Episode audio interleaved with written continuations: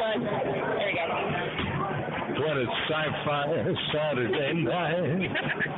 oh, that's right. I uh, listen, and this is good. Thank you for having me on. This is Adam West and AdamWest.com. Don't forget that AdamWest.com. We have so many goodies for you.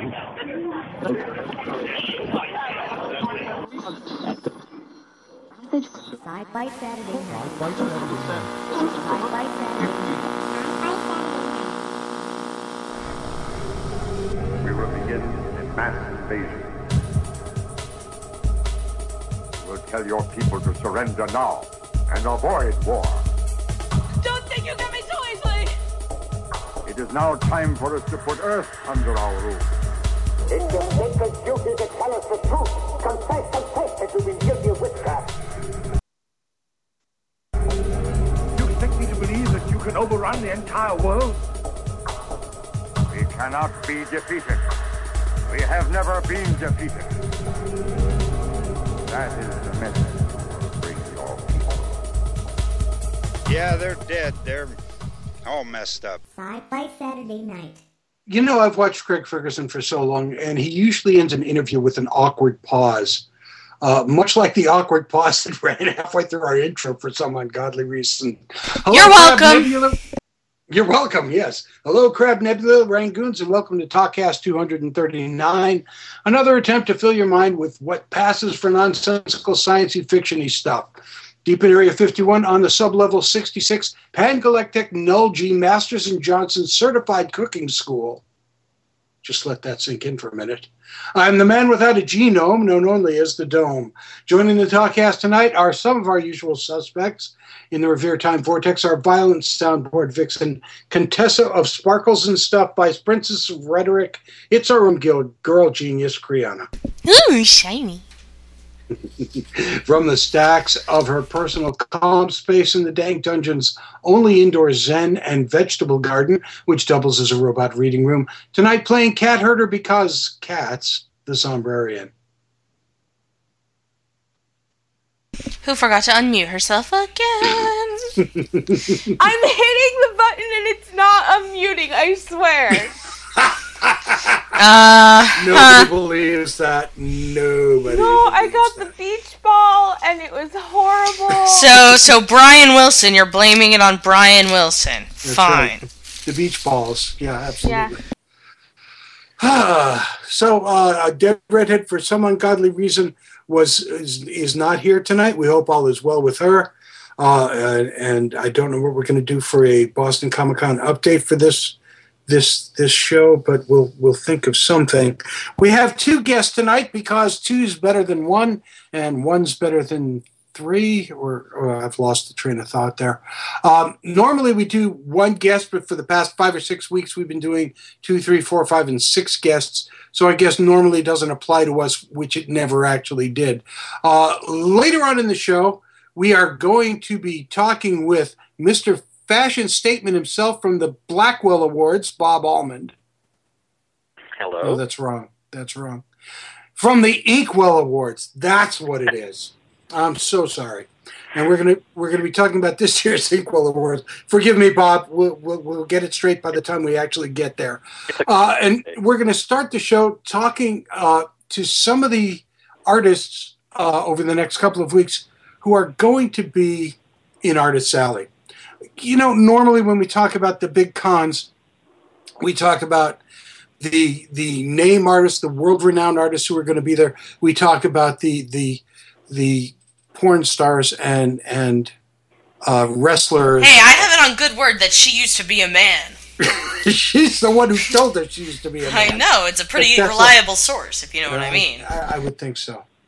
But very rarely does it take do do the guys from Artist Alley get a chance to talk. And for the next couple of weeks, we want to bring to your attention some of the people in Artist Alley who are coming along uh, and who are going to be at Boston Comic Con. And this week, we're spotlighting Brian Roll. Brian, welcome to the show. Thank you. Thanks for having me. Um, cool stuff. Uh, Thank you. yeah. No, the, the correct response there is was that a question? And the answer is no, it actually wasn't. So, Brian, let's talk a little bit about your, your website, Odyssey Art, and, uh, you know, this stuff that's going on there. Okay. Um, Odyssey Arts, it's, um, it's a, name I started uh, back in 2001 um, just as a, a side gig uh, to my full time job. Um, you know, I started out doing freelance and some graphic design work, and then um, quickly moved over to more pop culture kind of art. And over, over this What's that? actually started. You you started your art career kind of in high school. No, I mean, I, I started drawing when I was a little kid. Um, you know, crayons and and uh, you know, colored pencils and all that kind of stuff. Um, but then officially, um, professionally, I started uh, after college, um, and that's that's where the Odyssey Art came in. Odyssey Art. When you go there, it's it's a whole lot of stuff. I mean, you you've worked in the sports field, doing. Uh, Yeah, I did some I did some work for the the New York Yankees, which I'm sure is not going to play well with your audience uh, up in Boston, but um, uh, and you know I, I think I think the thing that really started me was um, I played baseball in college, and um, after I graduated, a lot of parents asked me to do portraits of of their son, um, you know, my my former teammates and so it kind of just started there and, and took off. now, did you also uh, work for a time for uh, Topps Trading Cards? I did I did some sketch cards uh, with them, um, which was a pretty intense uh, experience. Um, doing that many cards, you you know they they ask you how many you want to do, and and your initial reaction is, oh, I'll do as many as you want me to do, and then you, kind of get into it and uh, the deadline's getting closer and and you've still got a lot to go and um, so it was it was a good experience but uh, I I have not done it since. But all, all these kinds of experiences have helped you put together the kind of art style and, and uh, it's hard to it's hard to say what your art style is because you're doing so many different things. yeah I, you know it's funny I probably about 10 years ago um, I took my portfolio to to a convention and um, I ended up talking to Greg Horn um, hmm and you know he basically told me your style is very different and different is good so don't try to you know uh, make it look like everybody else's just keep on with the original style. And um, you know i really took that to heart. And i, I appreciated him taking the time to, to talk to me and and um, you know really encourage me to, to to push on. So, do you have a full time job as well as what you're doing art wise, or are you actually making it work with art? Um, well, it's actually a little bit of both. I, I do have a full time job. Um, I work for uh, NECA and WizKids, which, um, if you're not familiar with them, we do uh, licensed uh. So we do movies, we do TV shows, we do um, comic books. Um, I've been there for 12 years now, um, and in the last, uh, I would say, five years, I've been working almost solely on um, a game called HeroClix, um, Mm-hmm. which is, uh, you know, little miniatures, and it's a it's a combat strategy game, um, and so uh, I started there as a graphic designer, um, and so I get to, to kind of uh, quench my creative thirst a little bit there too. Um, and then over the years, uh, I've moved up. I'm now the creative director um, and so obviously get to do a lot of fun stuff that way, working with the different licenses. So, how many conventions do you do a year? I try to do uh, four to five a year. Um, I usually stay within driving distance uh, of of where I live, um, and so uh, last year was the first year I'd ever done Boston. Um, Boy, I- last year was an odd year to pull to go to Boston, Yeah. wasn't it? Yes, yes, it was, and and uh, you know, a little scary. I mean, I didn't I didn't know if I should drive up. I didn't know what was going on. Um, None of us knew for quite a while. Yeah, yeah. Um, but then when you know when we finally had it, they finally had it in what August, I guess it was. Yep, it Um, was. It was a fantastic show, and uh, you know I plan on doing it, you know, every year going forward. So you're in Artist Alley, Mhm. which is this wonderful fishbowl, for lack of a excuse me, for lack of a better term.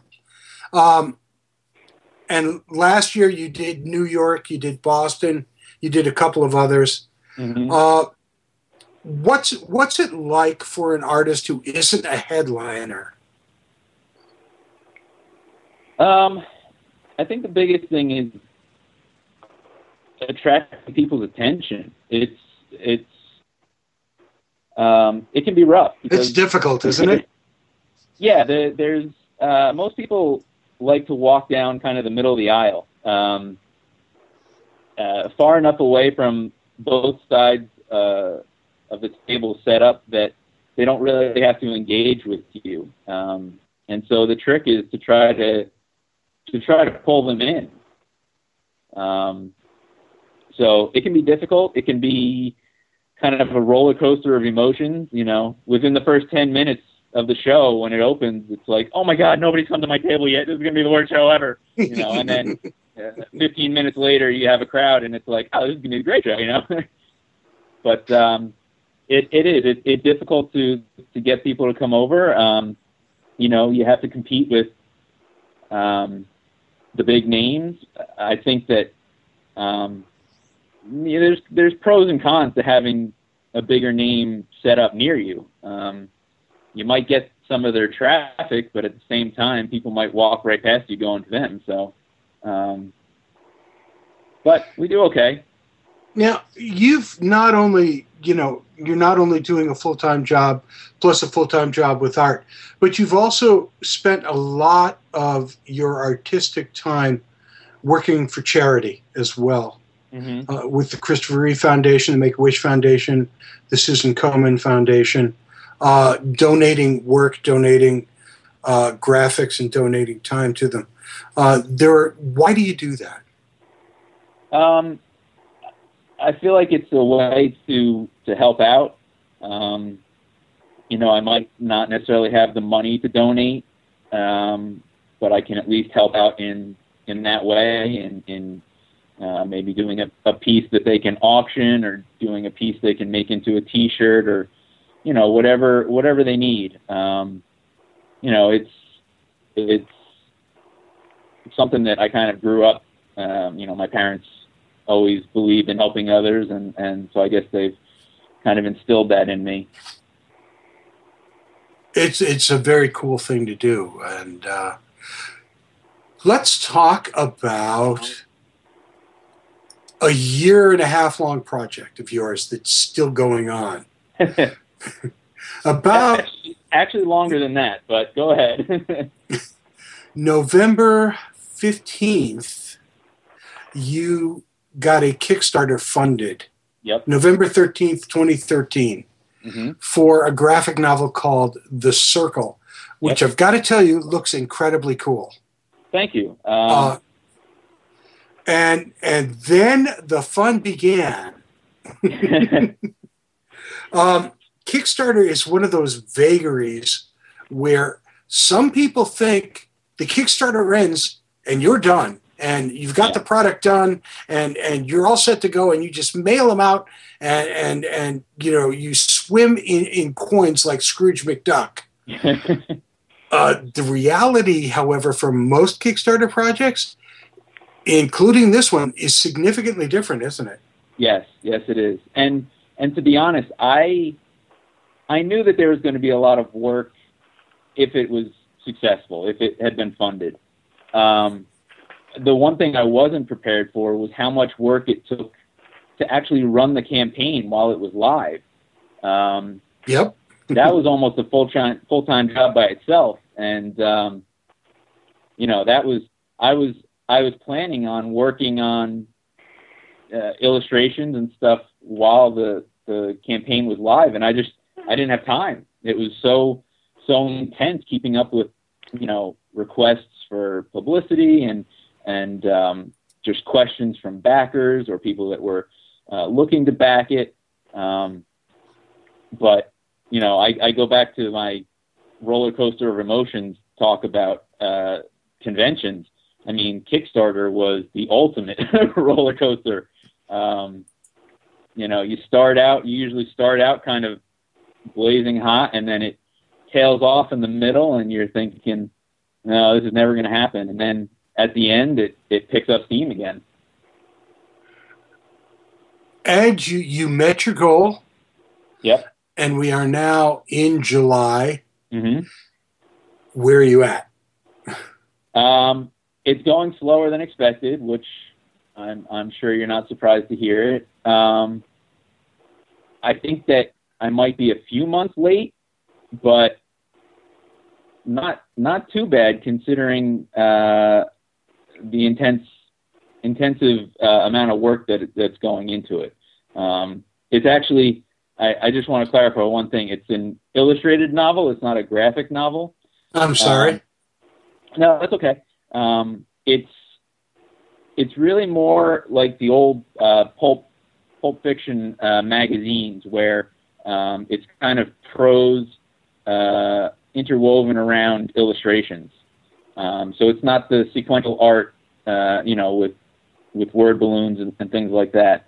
Um, but basically, each page is is a fully painted illustration. So um, so it's taken some time. So, how do you feel about the way it's going? I, I'm impatient. Um, normally. Typical from an artist's point of view. Right. I want to get it done, damn it. Exactly. I mean, I'm I'm happy with the work that I've done already on it. I just wish that more of it was done. Um, but you know, I'm I'm proud of I'm proud of what's been done, and I I can't wait for it to be fully completed to share it with people. The sample graphics that I've seen are kind of incredible. Uh, I love the character development. Uh, as other people have said, your style is uh, very much your own, and you bring that to the graphic nature of this book quite nicely. It, it looks phenomenal. And I'm just you. wondering when you're done with uh, putting together, uh, sending out to all the people who supported the Kickstarter, are is the circle going to be available? Uh, I hope so. Um, I'm talking to a few publishers. Um, nothing concrete yet, but um, you know, it, part of what the Kickstarter was was designed to do was at least give me an initial print run. Um, Mm-hmm. so that that will happen. There will be printed copies. There will be digital copies. Uh, right now, it's just a question of how it's going to be distributed. Very cool. That that sounds like a lot of fun. Now, for those of you who uh, are listening, going, can I see some of his work? We're going to put up links to some of his work. Uh, one of his special uh, prints, strictly for Boston Comic Con, is going to be the visual piece for this podcast. So when you look it up on the website, you'll see that there. And uh, my understanding is you also have a, uh promotion you'd like to talk about strictly for Boston Comic Con. Yep, that's right. The uh, the first five people that come to my table and mention Sci-Fi Saturday Night uh, get a free print. How cool is that? Ooh. Uh, employees however, are we can't do it. that. Oh, damn it!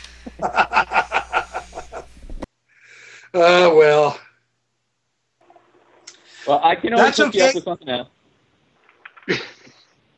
You know, I'll tell you what, it, it's good stuff, Brian. I cannot wait uh, to see you at Boston. Uh, I've actually ordered a little something on the side from it uh, because it was super cool. And uh, Brian, thank you for talking to us on the show. We'll see you at Boston in three and a half weeks.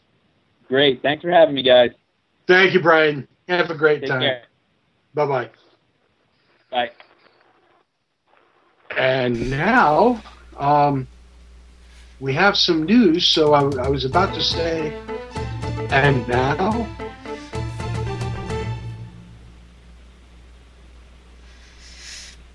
the news. Pre- premature cliculation. I was so ready. Evidently, that's like one in a row. Uh, okay, what do we want to talk about? Bah. You're getting way too comfortable with that soundboard. A little bit. Okay, Kriana Sombrarian, what do we want to talk about? I want to talk about something that I don't know if Kriana knows about, but it's going to make her happy. Mm-hmm. Uh oh. Mm-hmm. For those of you who don't know this, our dear Kriana is like the world's biggest fan of the awesomely bad movies. The series that includes The Mummy and The Mummy Very true. Returns and The Scorpion King. She really loves them a lot I do. even the Scorpion King.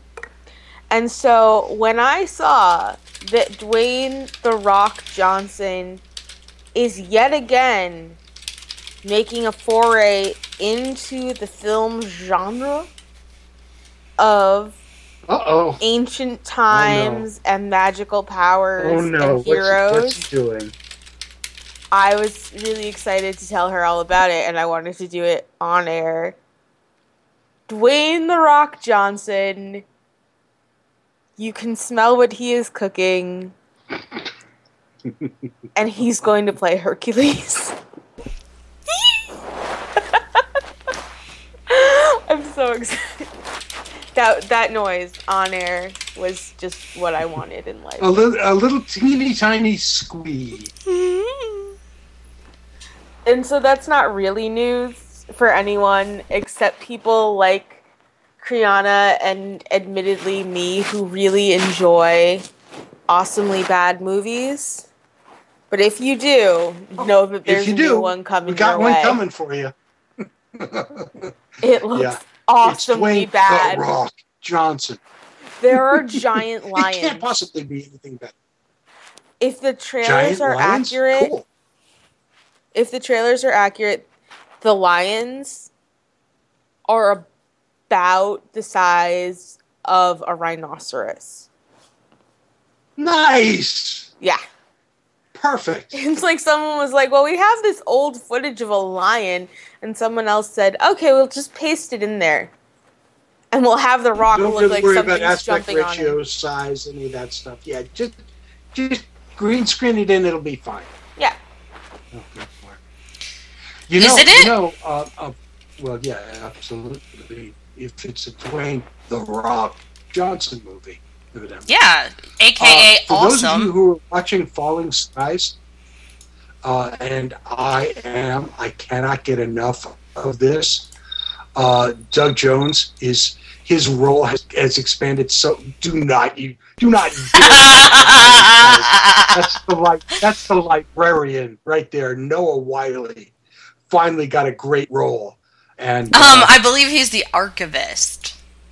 Yeah, we don't the- call those movies the librarian in in this house.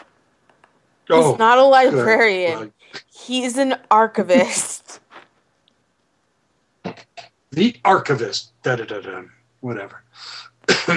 This season four of falling skies took off with a bang and just just exploded and it's been phenomenal.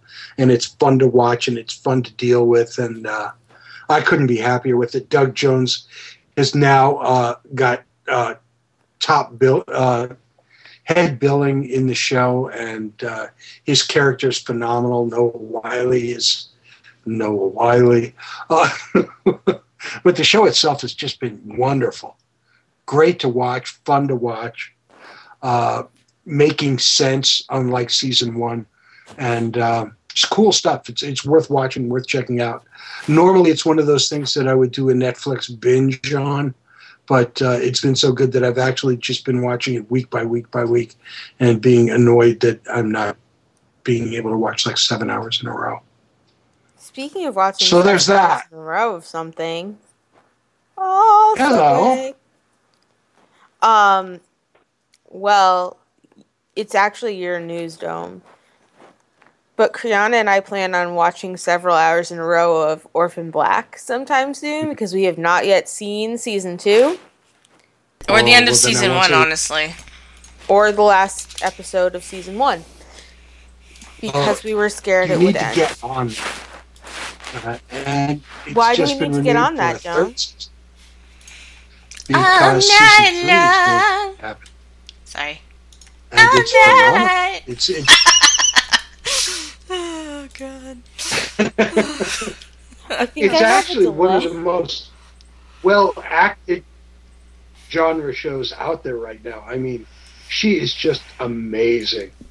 And uh, I the like how longer we she don't even try does, to pronounce her name anymore. uh, uh, Alice Livingston. yeah. I That's don't my think new that's name for her it. because it's Alice Livingston who stars in Orphan Black. Go ahead, Kriana. Tell me your name. I, I don't actually know what her name is. What is her actual name? That's the problem, Dome, and I can't pronounce Alice it. Livingston. All right, let's see. Um, It's Alice So Livingston. Kriana's going to look it up right now. I'm looking. I'm literally looking it up right now. I think it's Russian, right? It's like It is. I, I can't find it. Hang on. Well, let me look her up on IMDb. I, I clicked into the I clicked into the article and it doesn't seem to be right there. So let me just. uh It's not really even an article. Oh God. No, it's just sort of hey, this happened. Hey, yeah. That's what I that's, love our it. job. Yeah, oh, we're not her name's exactly not that hard. Tatiana Maslany. Fine. Okay. Why is that that hard? Alice Livingston. Fine. Alice- Tatiana Maslany. She has a beautiful name. It is a beautiful name. I wish I could pronounce it. I can I can get the Tatiana part, but her last name always Jinkies. Uh, one thing that uh, uh, I want to talk about before Kriana does her interview with uh, Mr. Blackwell, Inkwell, Bob Ullman. I'm sorry. Jinkies. Uh, heck, Dome. What? uh, I just want to uh, talk about an artist, uh, a writer, who was on the Artist, writer. What's the diff? Uh, it's a big difference. Uh, C.J. Henderson has has had an ongoing battle with cancer for an awfully long time. Our friends in Silence in the Library Publishing did a uh, a Kickstarter book to help his medical expenses while he battled cancer, and unfortunately, this week he lost that battle. Uh, he was a terrific writer, a true original, uh, an interesting man to talk to and uh, he will be missed. Uh, CJ uh, was on our show once. Uh, we met him at conventions two or three times. He was always an interesting guy, and and our friends at Silence in the Library, thank you for all the work that, that you did to help out. And uh, CJ will miss you. That's that's the truth. So there's Now, Kriana, Weren't we supposed to do that first? we were, and I forgot Oh, Jesus. because I got into something else, and then I didn't because that's what happens. All because right. stuff. And now it's time for the Blackwell Awards. Jesus. Yeah, now that we're all depressed. Seriously, seriously. So, I think we're all familiar with the Inkwell Awards by this point in time. At least from us, from our point of view, absolutely. So, so why don't? So what's what's new and exciting with the Inkwell Awards this year? Oh, it's funny you should ask that, Kriana. Uh, we just ended our season, our eighth season, go in our seventh year, and we just had our first live, not first, our fourth live ceremony at the uh, Charlotte Heroes Con last month. So we were able to announce all of the winners. So if I could read off uh, those nominees and winners, uh, I, yeah, Well, let's just go with winner. So, so like, all right. So first of all, what's the first category? First category is uh, no-brainer favorite inker. Okay, just just your favorite inker who who made stuff in the past year, For the past year, yep. and, Uh, and who took that one? So you just want the winners? Well, well, just, well, just, just we'll get there. Just tell me who, who won, The winner was Norm Rapmund. and and what does he do for those of us who aren't familiar with his his work? I mean, he- obviously not me, but Action Comics, Forever Evil, Arkham War, Ravagers, Teen Titans, Justice League of America, Nightwing, and Superman. that's awesome. I love Teen. Ti- I love me some Teen Titans. Except for that new Starfire, not a big fan of that. So You I know. hear about her. You know, it's a thing. I um, can't imagine who talked to you about that, Bob. Say again? I can't imagine who it was who talked your ear off about the new Starfire. Uh, Might it have been Kriana? it might Nah. have been, we, may, we may have mentioned it once or twice. but I think uh, you you are a legion uh, online. I've read it elsewhere as well. yeah, it, it's not just me, that's for sure. Yeah. Um, so so the runner, who is the runner-up in that category? Favorite favorite inker. Okay. You know what? I don't think I have my runners-up available here, do I? Was it You, you know, I, I uh, hear Van that it's all up on Wait your minute, I got website, it, I got it. and it's it's Uh, very runner-up. nicely formatted and organized Uh, up there. On. I was, yeah, you got me here. I numbers. I'm referring to my third Joe making Challenge book because I don't have it in the paperwork for runners up. I, I hear that it's uh, on your website, very nicely formatted. Beautifully formatted. We got a real keeper working on it. We're not letting her go. And so, so the believe the runner-up was runner-up uh, Wade von Grawbadger, Yep. and he does lots of X-Men stuff. It looks like. Yeah, you're probably going to have access to that before me. So I yeah, because I can't find who the runner-up was, but it was between. Well, I know the nominees, but yeah, I don't have the runner-up on my paperwork. So, so now the next person who who won uh, actually took two categories, right? Correct. So most adaptable and props. So why don't you explain what those mean?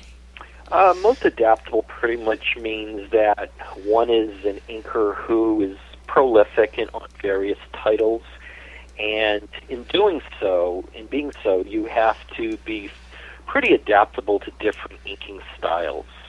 Um, whether it's detail work, minimalist work, you know, dark, gloomy, moody material, or maybe even more lighthearted material.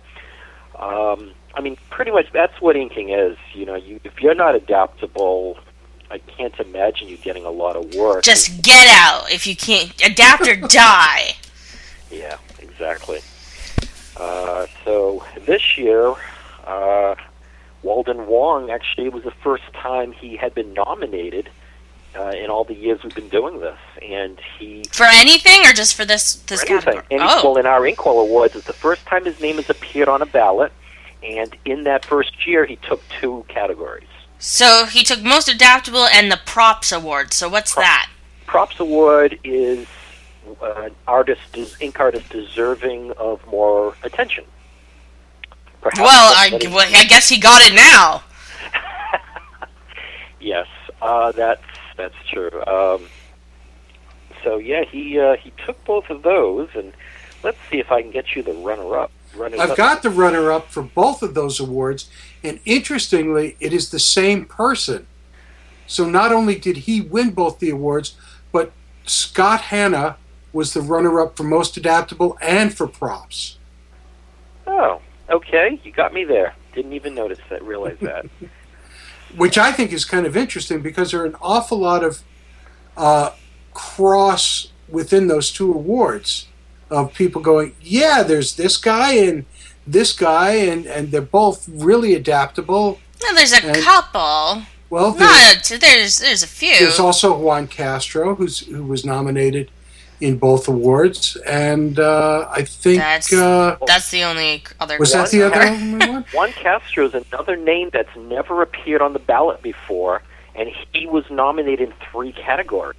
Wow, Better luck next year, Juan. wow, that's kind of amazing. I would imagine he's a new, he's a promising talent. So I'd be looking at his, his work for sure. If enough people on the nominating committee thought so, absolutely. So so the next category is the Spammy Award. the Spammy, which was actually that title was actually created by Bob Shaw, who you may know from different conventions. I may know him. I, I vaguely recollect Yeah. meeting him once or twice. He was on my Inkwell Core committee. Uh, we were trying to come up a name for a small press independent award, and we couldn't, for the life of us, come up with anything. And he said he just suddenly, I think something like he was while he was asleep or in the shower, it just suddenly came to him, and uh, and he contacted us. So it's stuck ever since. Spammy stands for well, I'm glad he wasn't asleep and in the shower. Well, that could be. I don't remember the details, but uh, it stands for Small Press and Mainstream Independent.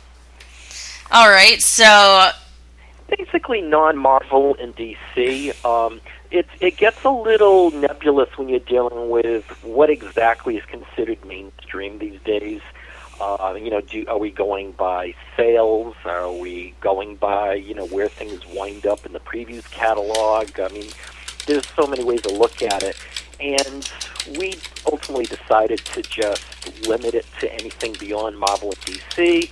Doesn't mean we won't change things in the future, but what has made me proud some years is that even when somebody, you know, really popular and famous, let's say like a Todd McFarlane gets uh, uh, nominated for, let's say, work on Spawn, he still doesn't win. It's this, you know, lesser known person who just happened to do incredible quality work on, you know, a project. and that's the spirit of this category. Exactly. That that's when I know that the system works. So you Gives know, you your faith back in humanity. Yeah, it's not just a popularity contest. That's I mean, right. It may not work out every time, but it's good to know sometimes. You know, it does. Um, so anyway, in the Spammy this year, I believe our winner was Stan Sakai. It was Uh, Andrew Pepoy. Oh, oh yeah, I just jumped ahead. You correct, Krian, as usual. Whoever did your website, really top notch. Yeah, I should have referring to that, but I'm not on the computer, unfortunately. Andrew Pepoy, he won for his work on the following Simpson Comics Fur, I don't know how to say this in German, Fur Um, uh, Danger Girl Trinity, Protectors Incorporated, Simpsons Illustrated, Simpsons One Shot Wonders, Mr. Burns, and Simpson One Shot Wonders Professor Frank. I just realized I never did read off Walden Wong's credits, but we've passed that, so I guess we just move on. Well, you'll just have to go to inkwellawards.com to find out what he's done. Correct. Um, so he won, and uh, Dome, who was the runner-up? The runner-up was Stefano Ghiatti, who did Walking Dead and Bloodshot and Lazarus. Oh, okay. It, how do you pronounce it? Wrong, probably. Gaudia. Gaudiano, probably. We actually misspelled his name on the ballot. And Oh no! yeah, yeah, and we ap- I apologize to him uh, personally. Um, but I mean, he still made one up. But um, yeah, I mean, we we we've spelled it correctly ever since. But um, I think um, there's not anybody that has a name anywhere like that, as far as I know, in the comic book industry. So I think we we spelled it incorrectly, like without the I, so it was God. Um, but uh, so he was runner up. And interestingly, Juan Castro was also in this uh, in this category as well, which was his third category that he was in. So, and then the the last of the made well before we get to the Hall of Fames, the last award award would be the All in One Award. Which is Stan Sakai, yes. Yes. Um, he was uh, recognized for his work on 47 Ronin, DHP, which is Dark Horse Presents, and Mouse Guard. and the runner up was Chris Samnee. Right, from Adventures of Superman, Batman Black and White, and Daredevil. So now this year we had two inductees into the Joe Sinnott Hall of Fame. Uh, yes, uh, the I could tell you who the nominees were because they're all notable. Uh, the nominees were Dan Adkins, um, one of the early female inking pioneers of the Golden Age, Violet Barclay, aka Valerie Smith. I hear there's someone on the nomination committee who's gonna keep nominating her until she wins. Yeah, she's pretty stubborn about that. Um, uh, John Beatty, Tony DeZuniga, Frank Giacoya, Bob McLeod, Tom Palmer, Mike Royer, Joseph Rubinstein, Joe Simon, and Bernie Wrightson. And the winner is. And the winners were Joe Simon and Tom Palmer. And so what? What did they do? and Frank Giacoya was runner-up. Uh, well, what didn't they do? Uh, we're talking about being recognized for a bod- a career-worthy body of work. Um, so, with Joe Simon, you're talking about the co-creator of Captain America with Jack Kirby. They were partners for many decades. Uh, I believe, God, I don't know. There was so many characters they created. I believe Sandman, Newsboy Legion. Uh, I'm not going to remember everything, but Do you think uh, there was something going on there? Just saying. no. Um, I'm afraid to ask what you mean by that. Don't ask. Don't ask. Oh, you know what I mean by that.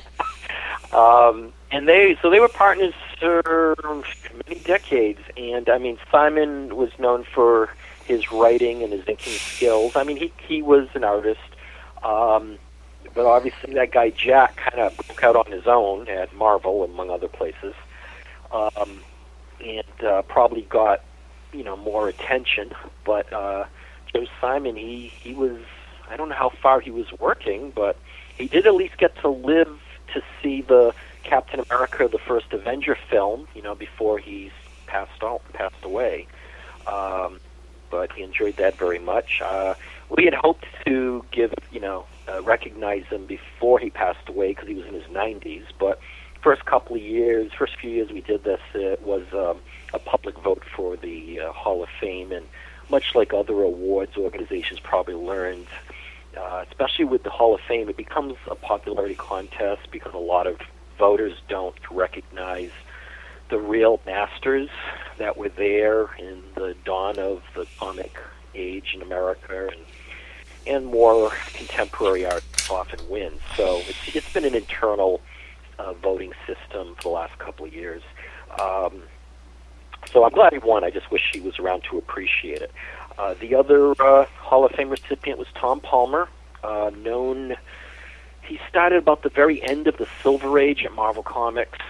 Uh, seemed to appear out of nowhere, inking like Gene Colan. Actually, his first job was penciling Doctor Strange, and then the very next issue, he was inking Gene Colan, and uh, that became very long association uh, with his partners. Uh, I mean, he's known as being probably amongst the top two inkers that Neal Adams ever worked with, uh, him and Dick Giordano. Um, Palmer had some like unbroken runs on Avengers for like a decade, among other titles. I mean, he worked on wow. yeah, yeah. He, I, I don't. I'm not as familiar with his work at DC. I think it was mostly Marvel work. Um, definitely one of my influences uh, in, the uh, art form of inking. Um, and he's still as busy as ever. I mean, he's been inking, I believe, all of the work uh, John Romita Jr. has been doing with Kick-Ass and the related series like Hit Girl and in other uh, items. I don't remember his credits offhand he's been doing lately, but I do recall a few few items being listed. So, considering he's up there in age, he's pretty active, more active than me. um, but he's Is been that nothing- possible? Seriously. believe. I know it's hard to, to believe, but accept it. It is true. He's, uh, but he's been a gentleman to me uh, when I've had email correspondence with him. Um, he didn't even want to ask any of his friends really to speak for him uh, to accept his trophy at the show. He thought he'd be he'd be being too pushy or intrusive on their friendship, things like that. But um, he couldn't make it, unfortunately. But um, but I'm glad he got it because he's been nominated now for several years in a row. So, but that opens the doors now for some other guys that were Or girls, just saying. or girls or girl. Hmm. Well, at the moment, Women. women. There's In only general. yeah, it's you know it's there's so many. It's been a, such a male-dominated industry. It's only in the last few years I think that you're seeing more and more of the ladies involved, and for that reason, it's difficult to get more females in the Hall of Fame because they have to have at least 25 years behind them. I, I don't mean in age, obviously in career. yeah. We didn't Uh, think that was what you meant. You're, Yeah. Okay. yeah. So we'll see about that. But uh, I mean, you know, we've. I'm trying to think if any. Yeah, I think we've had ladies win in other categories. I believe like Amanda Conner has won in the All-in-One a few years ago, um, and definitely there's been several that have been nominated. So, you know, no impossibility there for sure. It's just that Hall of Fame that has limitations. Now, explain to me uh, why this is the Joe Sinnott Award. Well, we made a decision early on that we wanted to uh, dedicate it to uh, an artist who represented uh, what the fine, the finest uh, uh, example of the craft was, um, who epitomized professionalism and being a real gentleman, which something he's known for. Um, it was almost unanimous, I believe, if not totally unanimous among the core committee, the founding members, that uh, Joe Sinnott is somebody that is uh, most deserving of this kind of distinction. Uh, we did we did have the first vote. Uh, I guess he could have lost, but we wanted him to feel be, be to be able to, I guess, uh, cherish winning the award, even though he had other uh, peers that were nominated the first year. Uh, he won. Good thing, because it'd be kind of weird for you know somebody else to win for his own award, I guess. Um, and he has been our first special ambassador uh, representing us on the front lines. And I mean, we've got our Joe Sinnott Inking Challenge, and uh, the, he's he's he's so excited. I mean, it's it's um, it's we're so just fortunate and proud to have him uh, with us. It's added nothing but more credibility and respect, I think, to us uh, to have him so closely associated to us. Okay, this may be bad, and you, you may kill me later for saying this on the show. I just assumed he was dead. Uh, no, he, he hasn't stopped. Well, just because you know, you know, he has his own Hall of Fame. You don't usually get that when you're alive. No. Half the people in the Hall of Fame aren't Right, alive I- anymore. Well, maybe I'm maybe I'm beating, uh, changing a tradition, but I I feel that you know these uh, I I like to see artists uh, be be recognized while they can still appreciate. no, I think that's fantastic. I want to meet him sometime. Well, you will. I mean, I believe he's at Rhode Island Comic Con. If you guys are, All right, I'm there. Let's go. We're definitely there. Yeah, absolutely. yeah, because he he's like 88 years old now. Um, so and he's still working. He's still inking the uh, Spider-Man newspaper strip written by Stan Lee and penciled by Alex Saviuk. Um, and he still does, you know, a lot of commissions, and he works on other occasional items like covers and pinups. So, uh, again, he's he's busier than I am. I don't know. I, I don't know if I'll be able to do anything by the time I'm their age, because I can't keep up at half their age. So, Bob, where is the Inkwell Awards going to be throughout the convention season this year? You were already at uh, Hartford Comic Con uh, in May. Yes, the end of May, early June, and we did Heroes to end the season. So our next convention will be the Granite State Con in September, which I believe is September 9 and 10. Um, and then after that, the Rhode Island Con in November. I don't remember the exact dates. Rhode Uh, Island is November 1st and 2nd, and Granite Con is September 13th and 14th. Right. This will be only my second time, I believe, in New Hampshire for the Granite Show uh, since I put the Inkwell Awards together, and it's the first time we'll be bringing uh, Ms. Inkwell out with us. Well, there's a draw for you right there, my friend. Now, we learned long ago when we came up with the Ms. Inkwell concept that uh, we were not bringing people into our table at a show with a bunch of us, you know, uh, overweight uh, comic book fan fanboys, you know, standing there, our t-shirts, and you know, you you look around, you see all the uh, tables with what's you know known as the booth babes, and they're bringing in all kinds of people for obvious reasons, and I just decided that if we're going to do it, we're going to do it in a classy way. We're good, you know, there's nothing wrong with having you know someone be an attractive draw, but at the same time, somebody doesn't scare mom and her carriage of kids away, you know, as they're coming down the, the aisle. Uh, you know, she's supposed to represent a professional businesswoman, so could even say she's, you know, an inspiration, uh, you know, for little girls. And we've had our recent Ms. Inkwell in a way, especially at Heroes. She was, uh, whenever she saw all the kids, uh, you know, in cosplay outfits, you know, and sitting around eating and drinking things, she was getting right down with them. And she's a she le- she sings. She does cosplay locally, and she sings and does with a partner of hers uh, uh, a performance as Elsa and Anna, and so she's got this natural thing with the kids. So uh, it, it only builds on the character of our spokesmodel. Um, it's become something hopefully uh, more memorable as time goes on.